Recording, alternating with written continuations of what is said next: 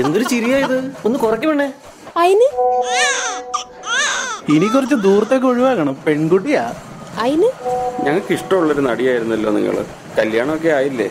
ഇനി അഭിനയിക്കുവോ? അയിന്? സൂമ്പയ്ക്കൊക്കെ പോയി തടി കുറക്കണം കേട്ടോ. ചെക്കനെ കിട്ടണ്ടേ? അയിന്? നിനക്കൊന്നും അറിയില്ല. കാരണം നീ കുട്ടിയാ. ഓഹോ. ആഹാ. അല്ല ഈ സാമൂഹ്യ ജീവി ആയിട്ടുള്ള എല്ലാരെയും പോലെ പെണ്ണുങ്ങൾ കണ്ടറിഞ്ഞ് പഠിച്ചു വെച്ചതൊക്കെ വെള്ളത്തിൽ വരച്ച് വരയാം? അതായത് പെണ്ണുങ്ങൾ ലേശം കാര്യകാരണ സഹിതം എന്തെങ്കിലും പറഞ്ഞ? ഓ ഓക്കിതൊക്കെ വിടുന്ന് കിട്ടിയതാ. ആരെങ്കിലും പറഞ്ഞു കൊടുത്തായിരിക്കും പഠിപ്പിച്ചു വിടുന്നതേ എന്ന് പറയണ കേട്ടിട്ടുണ്ടോ?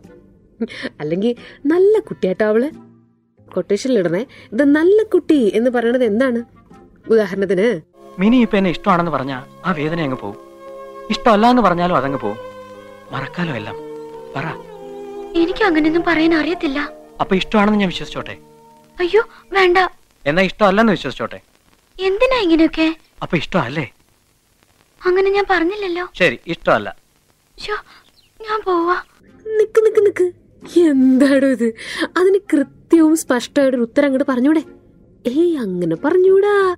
അത് പറഞ്ഞാലേ പവർഫുൾ ആയ നിലപാടും ഉത്തരങ്ങളും ഒക്കെ ഉള്ള പെണ്ണുങ്ങൾ ഈ പറഞ്ഞതുള്ള പുരുഷന്മാരെക്കാൾ കൂടുതലായി എന്തൊക്കെയോ തെളിയിക്കേണ്ടി വരും. അവരുടെ കാസ്റ്റ് ക്ലാസ് സോഷ്യൽ പൊസിഷൻസ് എല്ലാം അല്ലെ? ഇനി പറഞ്ഞ എല്ലാ പ്രിവിലേജ് ഉണ്ട് എന്ന് തന്നെ വെക്കാം. Sex is not a promise നല്ല മൂഡല്ലായിരുന്നു ഇന്നലെ. ആ പിന്നെ തേപ്പുകാരിയായി. അയ്യേ സംസ്കാരമില്ല. അല്ലെങ്കിലും പെണ്ണുങ്ങളൊക്കെ ഇങ്ങനെ തന്നെയാ എന്നുള്ള ജനറലൈസേഷൻ ആയി. ആകെ പ്രശ്നമായി ഇല്ലേ? എന്നാ നവോത്ഥാനം കൊടുമ്പിരി കൊണ്ടിരിക്കുമ്പോ അവിടുന്ന് മെല്ലെ മെല്ലെയാണ് എല്ലാ പുരോഗതികളും ഇവിടെ പിച്ച വെച്ച് തുടങ്ങിയത്. അങ്ങനെ സ്ത്രീകളും താരതമ്യേന സമൂഹത്തിൽ കാര്യമായി ഇടപെടാൻ തുടങ്ങിയപ്പോ നല്ലത് ചീത്ത എന്ന രണ്ട് ഗണമായിട്ട് അങ്ങോട്ട് തിരിച്ചു. നല്ല പെണ്ണ് മോശം പെണ്ണ്.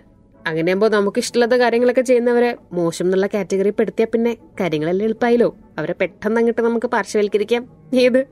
ആയിരത്തി തൊള്ളായിരത്തി പതിമൂന്നിൽ ഒരു സ്ത്രീ സമാജത്തിൽ വെച്ചിട്ട് തച്ചാട്ട് ദേവകിയമ്മ എന്നൊരു എഴുത്തുകാരി അന്നിങ്ങനെ പറഞ്ഞു. സ്ത്രീകൾക്കും പുരുഷന്മാർക്കും ഒരേ തരം വിദ്യാഭ്യാസം നൽകുന്നത് ആശാസ്യമല്ല. പ്രകൃതി ഇരു കൂട്ടരെയും ഒരേ ധർമ്മത്തിനല്ല സൃഷ്ടിച്ചത്. അവരുടെ ശരീരം മാനസികാവസ്ഥ ബുദ്ധിപരമായ കഴിവുകൾ എന്നിവയിൽ നിന്നും അത് തെളിയുന്നുണ്ട്. സ്ത്രീയുടെ ശരീരസ്ഥിതിയും മനസ്ഥിതിയും പരിശോധിച്ചാൽ കൂടുതൽ ശരീരശക്തി വേണ്ടാത്ത എന്നാൽ അധികം സഹനശേഷി ആവശ്യമുള്ള പ്രവർത്തികൾക്കായി അവൾ സൃഷ്ടിക്കപ്പെട്ടു എന്ന് തീർച്ചയാണ്. പ്രായണ സ്ത്രീയുടെ മനോഘടന കോമളവും വേഗത്തിൽ പരിപക്വമാവുന്നതും ഭാവനാപൂർണവും വികാരങ്ങൾക്ക് വേഗം അടിമപ്പെടുന്നതും വേഗം ഇളകുന്നതുമാണ് ദയ സ്നേഹം ക്ഷമ മുതലായ ഗുണങ്ങളിൽ പുരുഷൻ സ്ത്രീയുടെ സമീപത്ത് സമീപത്തൊരിക്കലെത്തില്ല ഇത് കേൾക്കുമ്പോ തന്നെ നമുക്ക് തോന്നണില്ലേ? അയ്യോ എന്തൊരു പിന്തിരിപ്പനെന്ന് തോന്നിയോ? ഇല്ല. അല്ല തോന്നണായിരുന്നു കേട്ടോ പിന്നീട് അങ്ങോട്ട് അണുകുടുംബങ്ങളുടെ കാലമായിരുന്നു. അപ്പോൾ പുതിയ കുടുംബത്തിന്റെ അധിപയായി സ്ത്രീ. വീട്ടിലിരുന്ന് പൈസ സമ്പാദിക്കൂ ശക്തരാകൂ എന്ന് പറഞ്ഞു. അതെ വീട്ടിലിരുന്ന് കൈവേലകൾ അടുക്കള കൃഷി തയ്യൽ പലഹാരം ഉണ്ടാക്കുക അങ്ങനെ അങ്ങനെ അല്ലറ ചില്ലറ പരിപാടികളൊക്കെ. പുറത്തുപോയി ജോലി ചെയ്യാൻ പാടോ? അയ്യയ്യേ അതൊന്നും നല്ല സ്ത്രീക്ക് പറഞ്ഞിട്ടുള്ളതല്ല എന്ന് പറഞ്ഞു വെച്ചു സമൂഹം. ആയിരത്തി തൊള്ളായിരത്തി ഇരുപത്തി ഏഴിലെ മഹിളാ മന്ദിരത്തിൽ എൽ മീനാക്ഷിയമ്മ ഒരു ലേഖനം പ്രസിദ്ധീകരിച്ചിരുന്നു. നെല്ല് പുഴുങ്ങുന്ന യന്ത്രങ്ങൾ വന്നാ അവിടുത്തെ സ്ത്രീകളുടെ ജോലി നഷ്ടാവുന്ന അവർ പറയണ. മറ്റു വഴികൾ ആലോചിക്കണമെന്നും പറഞ്ഞു. അവിടെ അവർ പറഞ്ഞ പ്രധാനപ്പെട്ട ഒരു വാചകം സമുദായ മാനികൾ സ്ത്രീകളുടെ ഈ വ്യവസായത്തെ മാനിക്കുമെന്ന് തോന്നുന്നില്ല എന്നുള്ളതാണ്. എന്നുവെച്ചാ നെല്ല് പുഴുങ്ങാനൊക്കെ വീടിന്റെ പുറത്ത് പോണല്ലോ അത് അത്ര നല്ല പരിപാടിയല്ല എന്ന് ആയിരത്തി തൊള്ളായിരത്തി മുപ്പതിൽ ബി കല്യാണിയമ്മ എന്നൊരു എഴുത്തുകാരി മലയാള മാസികയിൽ എഴുതിയത്. വിവാഹം കഴിഞ്ഞ പെണ്ണുങ്ങൾ വീട്ടിലിരുന്ന് ജോലി ചെയ്യുന്നത് മാന്യവും കല്യാണം കഴിയാത്ത വീട്ടിൽ നോക്കാൻ ആളില്ലാത്ത സ്ത്രീ കൂലിപ്പണിക്ക് പോണത്. അയ്യോ കഷ്ടം. ആണുങ്ങളൊക്കെ ഉള്ള സ്ഥലത്ത് പോയി ജോലി ചെയ്യല്ലേ? അങ്ങനെയൊക്കെയായിരിക്കും അവർ ചീത്തയാവണത്. എന്നാണ്. എപ്പോഴും ഈ പറഞ്ഞ ആണുങ്ങൾ അപ്പുറത്തുണ്ട് ഇപ്പുറത്തുണ്ട് നോക്കി ജീവിക്കാൻ പറ്റുമോ? അല്ല ഇതൊക്കെ ആയിരത്തി തൊള്ളായിരത്തി മുപ്പതിലെ കഥയല്ലേ? ഇപ്പൊ ഇതൊന്നും അല്ല അവിടുത്തെ അവസ്ഥ എന്ന് തോന്നുന്നുണ്ടോ ഏ ശരിക്കും? അല്ല ഈ സൊസൈറ്റി ലേഡി കൊച്ചമ്മ ഇങ്ങനത്തെ ചില പദവികളൊക്കെ കൊടുത്തിട്ട് ആദ്യകാല സ്ത്രീവാദികളെ ചുരുക്കിയിരുന്നല്ലോ. ഓർമ്മയില്ലേ പഴയ മലയാള സിനിമയിലൊക്കെ സുകുമാരി അമ്മയൊക്കെ സ്ലീവ്ലെസ് ബ്ലൗസും സാരിയൊക്കെ കൊടുത്ത് കയ്യിലൊരു വാനിറ്റി ബാഗൊക്കെ പിടിച്ചു വരുമ്പോൾ അവരെന്തൊരു കോമഡി കഥാപാത്രം പോലെ കാണിച്ചിരുന്നത്?